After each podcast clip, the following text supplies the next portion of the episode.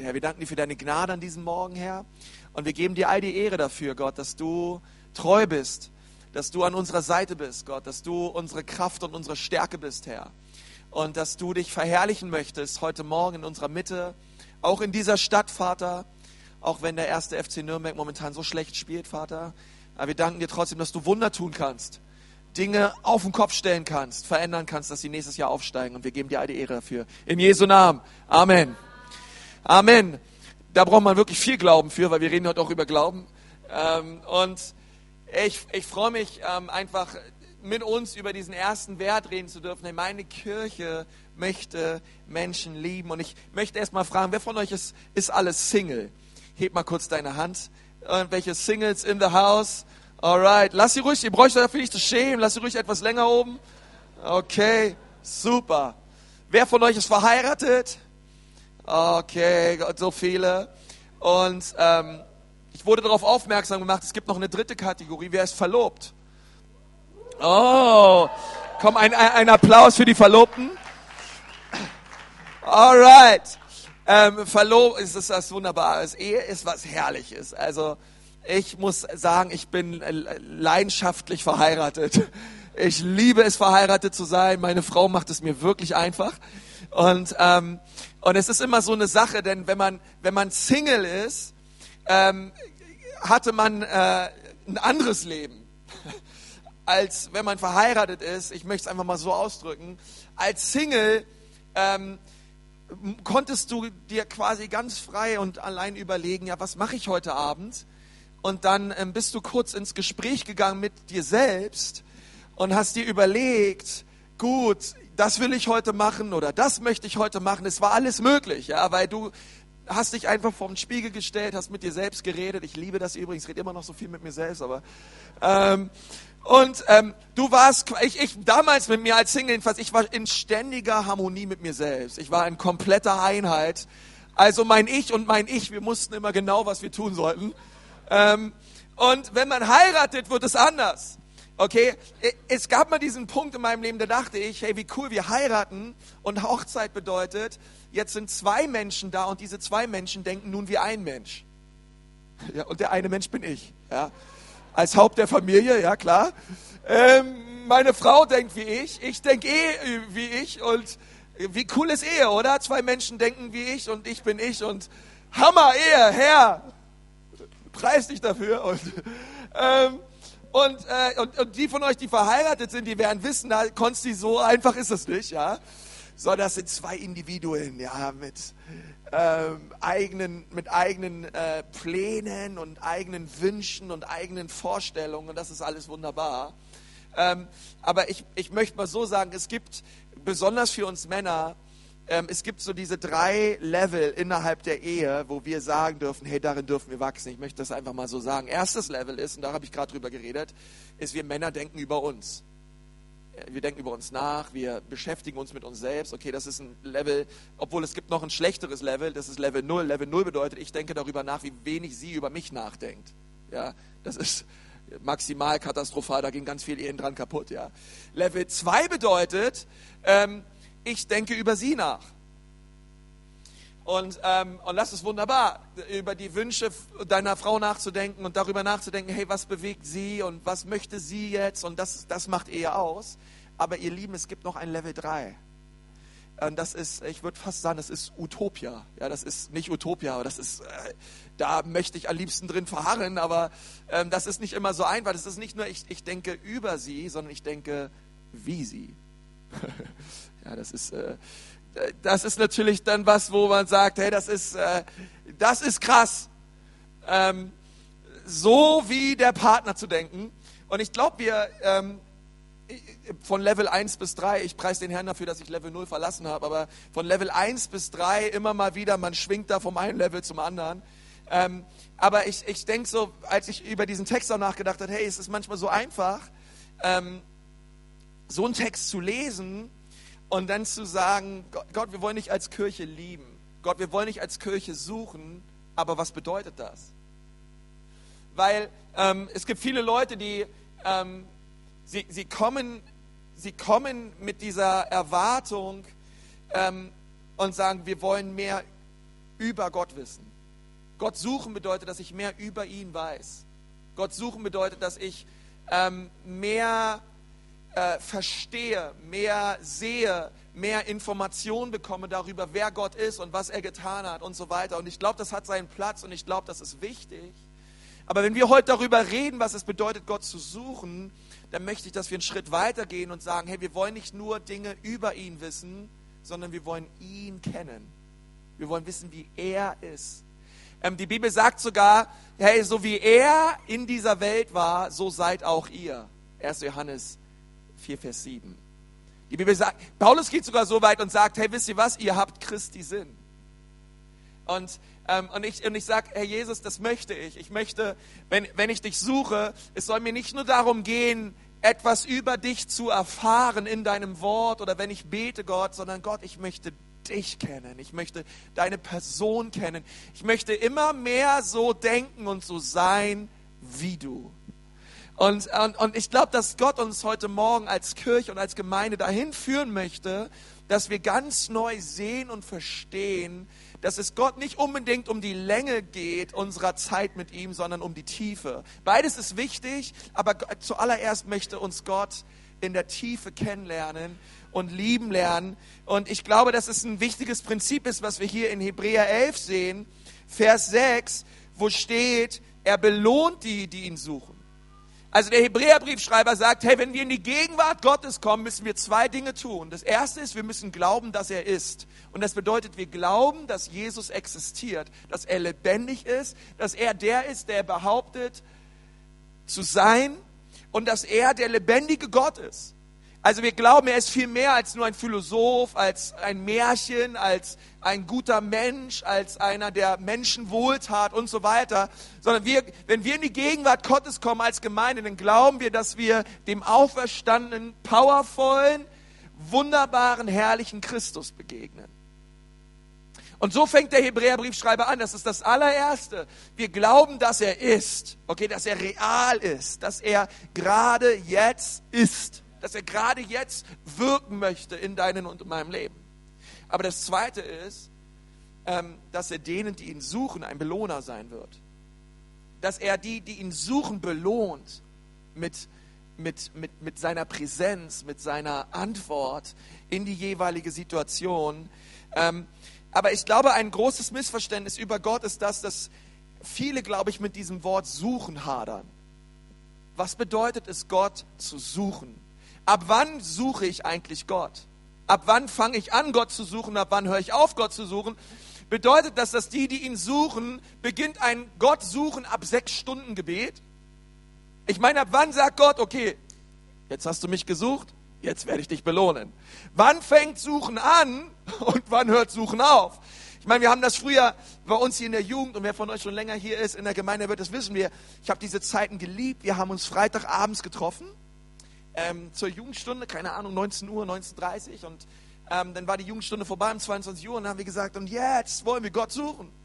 Und wir haben die Gitarre rausgenommen und wir haben gesagt, hey, wir machen die ganze Nacht durch und wir beten von 22 Uhr bis 6 Uhr morgens und wir beten für die Stadt, wir beten für Anliegen der Gemeinde und wir hatten eine Hammerzeit. Ich meine, wer von euch damals noch da war, der weiß das, hey, es war Hammer. Ähm, ich meine, ein paar Lobpreislieder hat man irgendwann in Dauerschleife gespielt und ähm, ein paar wurden auch ein bisschen müde, aber es gibt ja Kaffee und so weiter. Red Bull gab es damals, glaube ich, noch. Doch, gab es vielleicht schon, aber war noch nicht so, so präsent. Und, ähm, und wir haben Gott gesucht. Und ich glaube, dass wenn, wenn, wenn ich sage, hey, dass Gott die belohnt, die ihn suchen, vielleicht denken einige von euch, hm, das ist wahrscheinlich für die, die ganz, ganz viel Zeit haben, um Gott zu suchen. Gott belohnt jetzt die, die sechs bis acht Stunden am Tag Zeit haben, um ihn zu suchen. Aber das ist bei mir leider nicht möglich. Ich habe ein kleines Kind großzuziehen. Ich, ich habe eine Arbeitsstelle. Herr Jesus, wie kann Hebräer 11, Vers 6 in meinem Leben Realität werden? Ich habe einfach nicht die Zeit.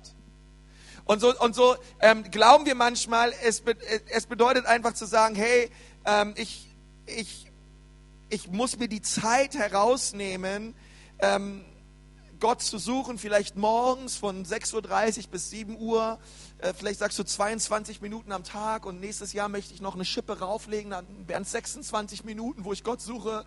Und das Jahr drauf wird's immer, es wird immer besser, 31 Minuten ähm, wo ich jetzt täglich Gott suche und dabei lese ich vier Kapitel im Alten Testament, ein Kapitel im Neuen Testament, ein Vers aus den Sprüchen, ein Vers aus den Psalmen. Herr Jesus, hier komme ich, ich suche dich. Belohne mich dafür. Und ich glaube, so funktioniert es nicht. Ähm, ich glaube nicht, dass wir Gott irgendwie in eine Schublade stecken können und sagen können, Gott, ich habe das jetzt getan und weil ich das jetzt getan habe, musst du auch das jetzt tun. Okay, dieses Wort suchen ist nicht etwas Punktuelles. Es ist kein Wort, wo ähm, vom Griechischen her, wo wir sagen, okay, das habe ich jetzt erledigt. Ich habe morgens Gott gesucht und jetzt gehe ich auf meine Arbeitsstelle. Und jetzt erwarte ich, dass gefälligst der Segen Gottes mich mein Leben lang begleitet und meinen ganzen Tag lang begleitet. Ich meine, er wird es tun, aber versteht ihr, es ist nichts Punktuelles, wovon der Hebräerbriefschreiber hier redet, sondern er redet über einen Lebensstil des Suchens. Sagt mal alle Lebensstil. Okay, es ist nichts Punktuelles, sondern er, einige Übersetzungen schreiben auch beständig suchen. Gott belohnt die, die ihn beständig suchen. Die, die einen Lebensstil kultiviert haben, wo sie beständig dabei sind, die, die, die Gegenwart Gottes zu suchen. Weil ich glaube, wenn das Suchen etwas Punktuelles ist, wo wir sagen, hey, jetzt, das habe ich in meiner stillen Zeit morgens erledigt, Haken hinter oder abends. Ich glaube, dass wir ganz viel an, von dem Herzen Gottes und dieser Motivation, die Gott eigentlich in uns kreieren möchte, indem wir ihn suchen, ganz viel davon verlieren, wenn wir da so rangehen. Weil Gott möchte nicht nur einen Teil deiner Zeit haben, sondern Gott möchte dich ganz haben. Gott ich möchte nicht nur einen Teil morgens in, äh, eine Zeit einnehmen in deinem Zeitplan, einen Teil in deinem Leben einnehmen, sondern Gott möchte dein Leben sein.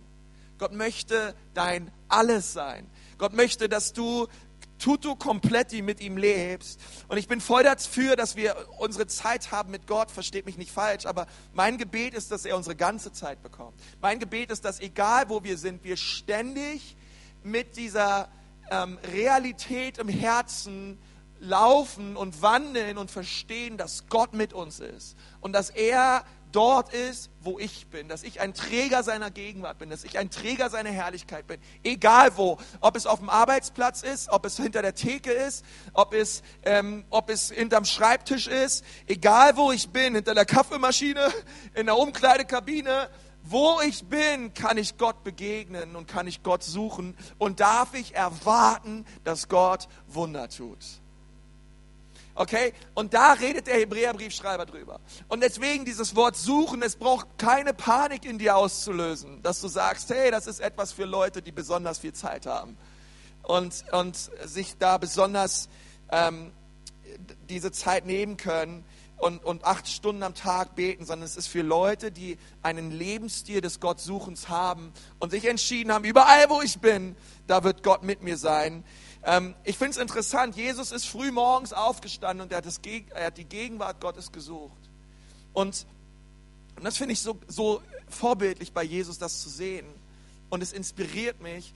Aber wisst ihr, was ich noch viel, viel mehr lese in, in den Evangelien, ist nicht nur, dass Jesus morgens betete, sondern dass Jesus in jeder Entscheidung, die er traf, sich komplett den Willen des Vaters untergeordnet hat. Steht ihr? Es ist nicht nur, Jesus hat morgens gebetet und dann, sondern hey, bei allem hat er, hat er Gott gesucht. Die Bibel sagt sogar, dass es nichts gab, was Jesus tat, was nicht dem Willen des Vaters entsprach. Und so bei jeder Entscheidung, bei, bei allen Dingen, die sein Herz bewegten, bei allen Einflüssen von außen und Stimmen von außen, Gott, Jesus, Jesus mit diesem Bewusstsein auf dieser Erde war, Gott, ich suche deinen Willen, Gott, ich brauche deine Weisheit. Gott, ich brauche das, was gerade jetzt dein Herz bewegt für diese Situation. Bitte, Vater, offenbare es mir. Und er, er, versteht ihr, er war beständig dabei, Gott zu suchen. Und, und, und dieses Herz sehen wir von Anfang an in der Schrift. Gott hat es von Anfang an in der Schrift so gewollt, dass der Mensch ein, ein Wesen ist, welches in enger, intimer Gemeinschaft mit ihm lebt. Wenn wir am Anfang lesen, wie Gott die Erde schuf, wie er das Universum schuf, wie er die Ozeane schuf, wie er die Berge setzte, die Bäume, die Wiesen, die Wälder, die Flüsse, die Vögel, die Fische, die Tiere, alles herrlich schuf. Und dann sagt Gott, und in, inmitten all dieser herrlichen Schöpfung platziere ich den Menschen als Krönung der Schöpfung. Ich platziere den Menschen dort hinein und ich habe all das gemacht, damit der Mensch sich daran erfreut. Wow. Gott, was hast du alles gemacht für uns? Damit wir uns einfach, dürfen wir das, Jesus? Wir dürfen uns einfach nur daran erfreuen? Das finde ich krass. Danke, Jesus. All das hast du gemacht, damit der Mensch sich daran erfreut. Und darüber hinaus hat er noch gesagt, hey, ich schaff dir noch eine Frau. Nackt. Ihr beide nackt. Die Herrlichkeit der Schöpfung um euch herum. Und ich bin da mit euch. Ihr dürft einfach leben. Und ich finde das so krass, allein diesen Gedanken, versteht ihr? Gott schuf zwei nackte junge Menschen inmitten eines Paradieses. Gottes ursprünglicher Plan für den Menschen und er sagt, ich möchte mit euch sein, ich möchte Gemeinschaft mit euch haben. Es gab keine Sünde, es gab kein Blutvergießen, es gab keine Schuld, es, gab, es, es brauchte keine Vergebung, weil es gab nichts zum Vergeben. Ähm, und, und der Mensch hat sich einfach an Gott und an Eva erfreut und an dem Geschaffenen. Und dann lesen wir etwas Interessantes in 1. Mose 3, Vers 8. Gott hat was Wunderbares. Und sie hörten die Stimme Gottes, des Herrn, der im Garten wandelte, als der Tag kühl war. Und der Mensch und seine Frau versteckten sich vor dem Angesicht Gottes des Herrn hinter den Bäumen des Gartens. Warum lief Gott morgens in der Kühle des Tages durch den Garten? Er hat erstens den Menschen gesucht, aber zweitens, das ist das, was Gott tat, jeden Tag. Er lief jeden Tag mit dem Menschen durch den Garten. Er lief mit Adam und Eva durch den Garten. Gott, Gott lebte in innigster Gemeinschaft mit den Menschen. Könnt ihr euch vorstellen, Adam und Eva mit Gott durch den Garten Eden? Boah. Und Gott tat es wieder. Er ging wieder durch die Kühle des Tages. Er wandelte im Garten, aber diesmal war der Mensch nicht mehr an seiner Seite. Und er hat sich gewundert und, und, er, und, und, und, er, und er stellt diese Frage, Mensch, wo bist du? Gott war es, der allererste. Gott war es, der den Menschen suchte. Und die Bibel sagt, der Mensch versteckte sich, weil er gesündigt hat. Und ich finde es so stark, dass dieser Herzschlag Gottes, dass der Mensch sich versteckt und Gott nicht sich zurückzieht und eingeschnappt ist, sondern Gott sich auf den Weg macht, um den Menschen zu begegnen. Gott sich auf den Weg macht, um sich dir neu zu offenbaren, weil er dich so liebt mich begeistert das, das Herz Gottes hier. Der Mensch hat gesündigt. Der Mensch hat sich versteckt. Aber Gott machte sich auf den Weg. Warum? Weil er wieder mit dem Menschen wandeln wollte. Ein Lebensstil der Gemeinschaft führen wollte. Herr, das möchte ich dir sagen, das möchte Gott mit dir tun. Deswegen sandte er seinen Sohn Jesus. Er hat gesagt, ich möchte nicht länger, dass der Mensch getrennt ist von mir. Versteht ihr? Jesus baute die Beziehung wieder auf die der Mensch einst mit Gott hatte. Christus brachte uns zurück in die Herrlichkeit. Er brachte uns zurück in die Gegenwart Gottes. Versteht ihr? Wir dürfen Gott wieder genauso genießen wie Adam und Eva, noch darüber hinaus. Hey, wir, wir dürfen auf Christus schauen. Und ich weiß nicht, wenn, wenn das Evangelium und das Kreuz dein Herz nicht mehr berührt und du sitzt hier vielleicht und sagst, ja, Konzi, das weiß ich alles mit der Schuld, mit der Sünde und Jesus kam und so weiter und so fort. Hey, aber ja, was ist daran so begeisternd? Vielleicht wird es wieder Zeit, dass du Gott suchst. Vielleicht ist es wieder neu eine Zeit, dass du Gott suchst, sodass das Kreuz und das Evangelium neu dein Herz erfreut.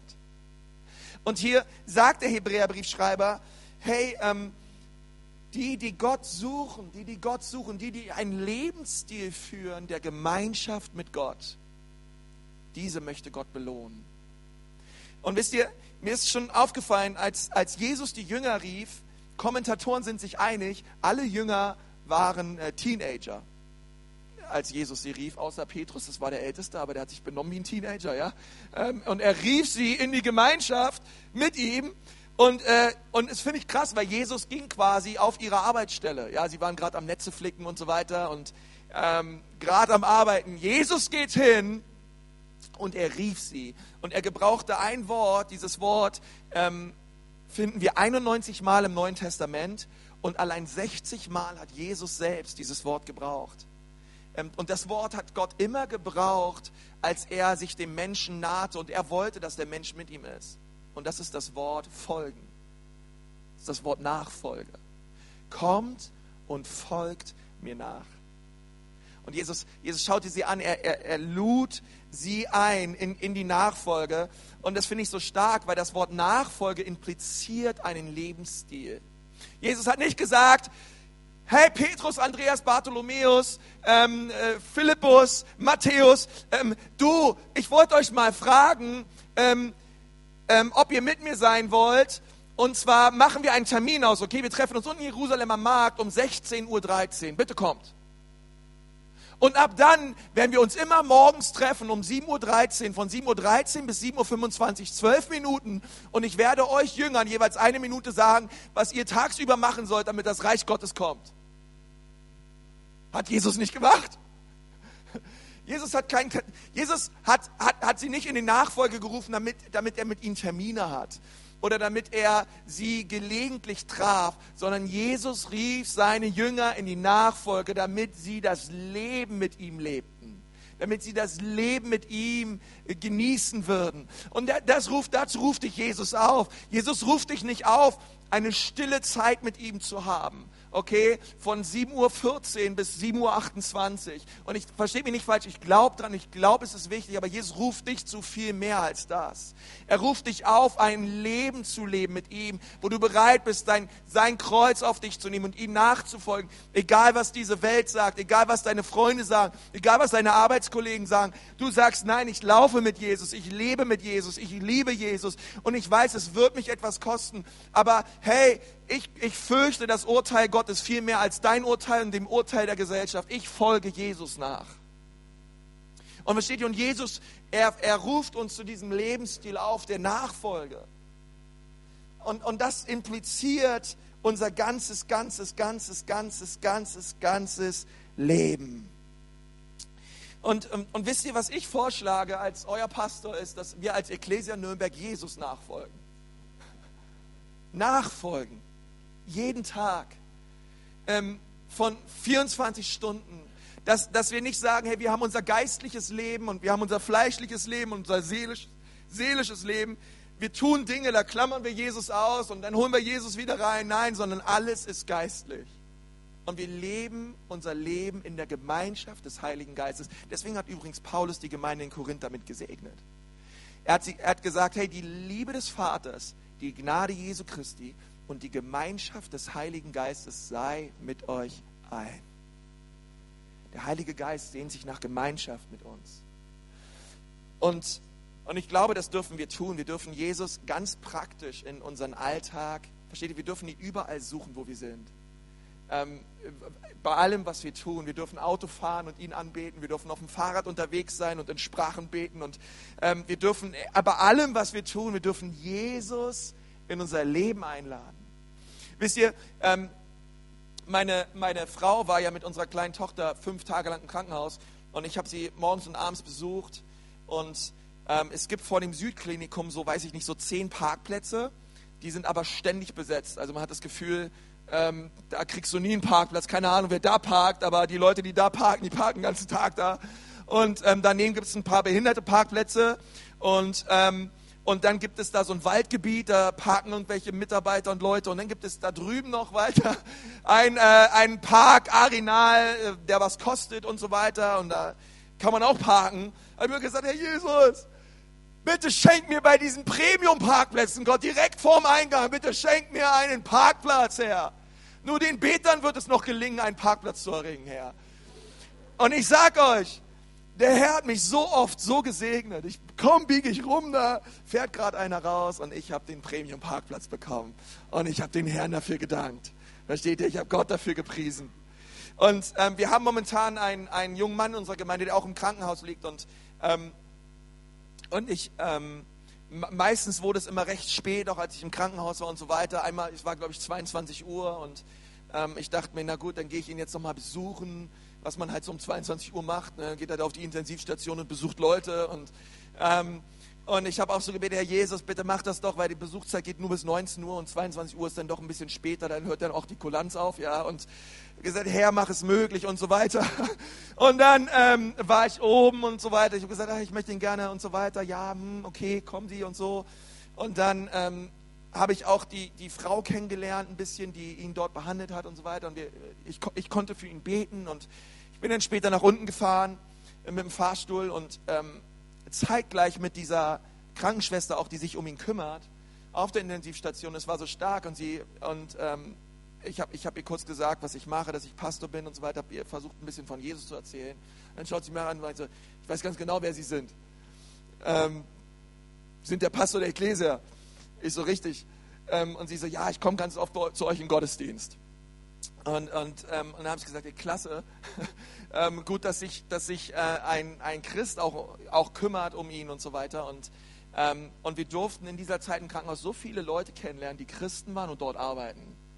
Und dort echt einen Unterschied machen. Wir haben schon viele Leute aus unserer Gemeinde dort getroffen, aber ähm, auch aus anderen Gemeinden und so weiter. Aber so viele Leute, die dort im Krankenhaus arbeiten, für Jesus. Und viele sagen, hey, wir wollen Segen sein für die Menschen dort vor Ort. Und, und, und, und wisst ihr, Gott suchen bedeutet, bei allem, was wir tun, wir bringen, versteht ihr, die, die, die Salbung und die Herrlichkeit und die Liebe, die Gott uns geschenkt hat, wir geben sie weiter an eine Menschheit, die Jesus nicht kennt. Wir sind, versteht ihr, wir können nur das geben, was wir selber haben. Und deswegen ist es so wichtig, dass wir Gott suchen. Und dass wir sagen, Gott, du füllst uns aus mit deiner Kraft, du füllst uns aus mit deinem Geist. Gott, und wir wollen das weitergeben, was du in unser Leben gelegt hast. In 1. Mose 5, Vers 23 steht, Henoch lebte in enger Gemeinschaft mit Gott. Er wurde 365 Jahre alt, dann war er plötzlich nicht mehr da. Gott hatte ihn zu sich genommen. Das finde ich so krass, ähm, dass Henoch in so enger Gemeinschaft mit Gott lebte und Gott so gefallen daran hatte, dass er gesagt hat, hey, komm zu mir. Und ich, ich, ich denke so, hey Gott, du bist Gott und wir sind doch nur Menschen. Ich meine, Gott, was wir Menschen, was können wir tun? Und Gott sagt, hey, ich liebe es, wenn Menschen in Gemeinschaft mit mir leben. Ich liebe Menschen. Steht ihr? Ich liebe Menschen, die mich beständig suchen und die in Gemeinschaft mit mir leben. Und, ähm, und das hat so mein Herz berührt, versteht ihr? Dass Gott dass Gott es sieht.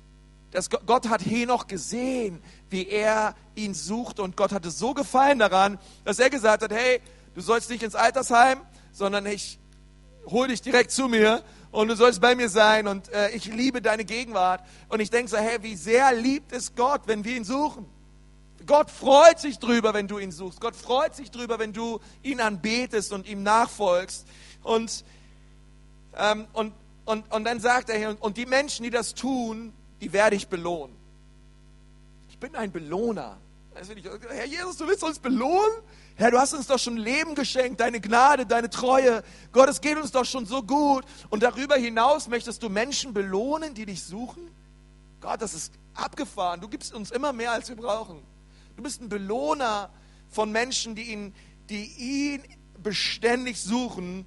Und Gott sagte zu Abraham, Abraham, ich selbst bin deine Belohnung. Und ich glaube, dass es wahr ist, dass wenn wir Gott suchen, ähm, die Belohnung, die größte Belohnung, die Gott uns geben kann, ist er selbst. Die größte Belohnung, die Jesus uns geben kann, ist er selbst. Ist seine Gegenwart, ist seine Herrlichkeit, ist seine Liebe in unserem Leben. Okay? Das heißt, wenn Gott dich belohnt, halte nicht Ausschau nach materiellen Dingen.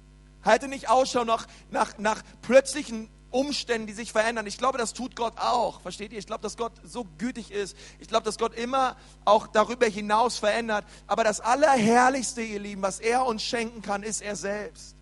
Ist seine Gegenwart. Und, und, und, und, und ich glaube, wenn das uns nicht mehr begeistert und Leidenschaft in unserem Herzen auslöst, dann brauchen wir Erweckung. Dann brauchen wir ein, eine neue Sehnsucht, einen neuen Hunger in uns. Sagen, Gott, mehr. Gott, mehr von dir in meinem Leben.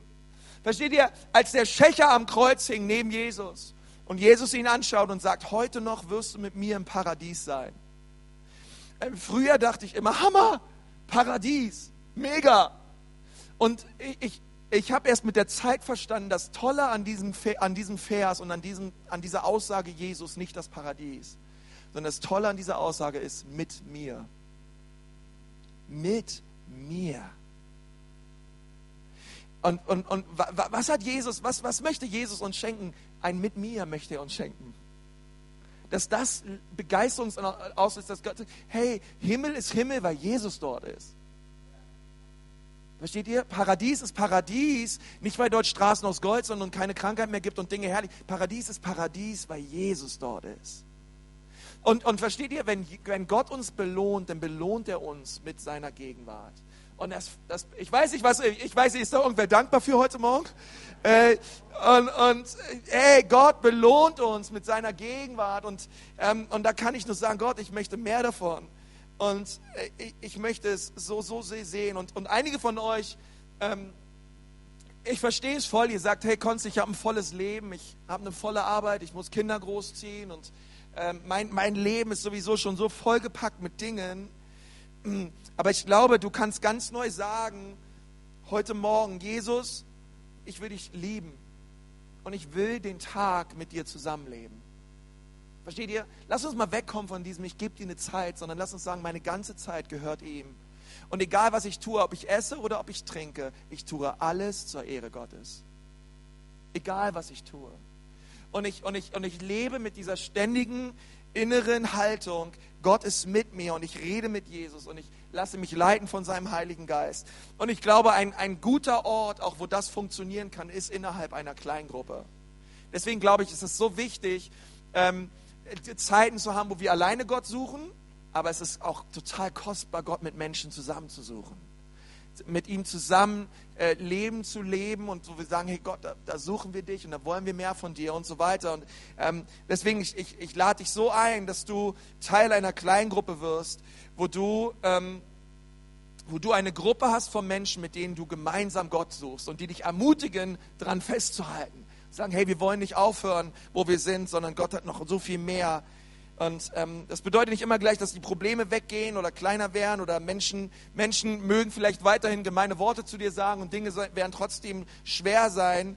Ähm, aber trotzdem entscheidest du dich in deinem Herzen, ich liebe Jesus. Und ich lasse mich davon nicht abbringen. Ähm, denn diese Entscheidung in meinem Herzen, sie ist fest. Und versteht ihr? Und ich glaube, dass wenn wir so jeden Tag leben, dann ist Gemeinde nicht mehr ein Ort, wo wir zusammenkommen und zu dem wir gehen, sondern es ist Gemeinde etwas, was wir leben, jeden Tag.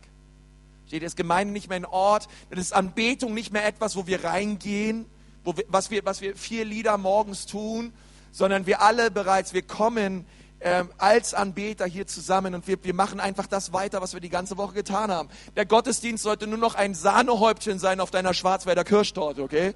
Weil du sowieso feurig bist, weil du sowieso mit Jesus lebst, weil du ihn sowieso suchst. Das braucht dir der Pastor gar nicht zu sagen. Verstehst du? Das braucht er dir gar nicht zu sagen, Jesus zu lieben. Gib mir das Mikrofon. Das weiß ich selber. Hey, lass mich predigen. Ich bin so voll. Ähm, und ich, ich will, ich, ich liebe Jesus. Und versteht ihr?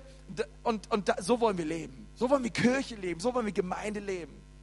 Hey, wir wollen Jesus beständig suchen. Und das bedeutet, wir machen es zu einem Lebensstil. Jesus in jede Phase, in jeden Umstand, in jede Entscheidung unseres Lebens. Wir, sind, wir schauen auf zu ihm, woher unsere Hilfe kommt und wir erwarten, dass Gott spricht. Und Gott, Gott belohnt uns auch, indem er antwortet. Gott belohnt uns auch, indem er Dinge verändert. Versteht mich nicht falsch. Aber zuallererst belohnt er uns darin, dass er sagt, hey, mein Sohn, meine Tochter, ich liebe dich. Ich, ich, ich habe mein Wohlgefallen an dir. Und meine Identität ähm, finde ich in, in ihm. Und, und da möchte Gott uns hinführen, ihr Lieben. Und, und das bedeutet es, ihn zu lieben. Und, ähm, und da glaube ich, dass Gott etwas tut an diesem Morgen in einigen Herzen in diesem Saal. Komm, lass uns mal die Augen schließen. Ich möchte ganz gerne mit uns beten.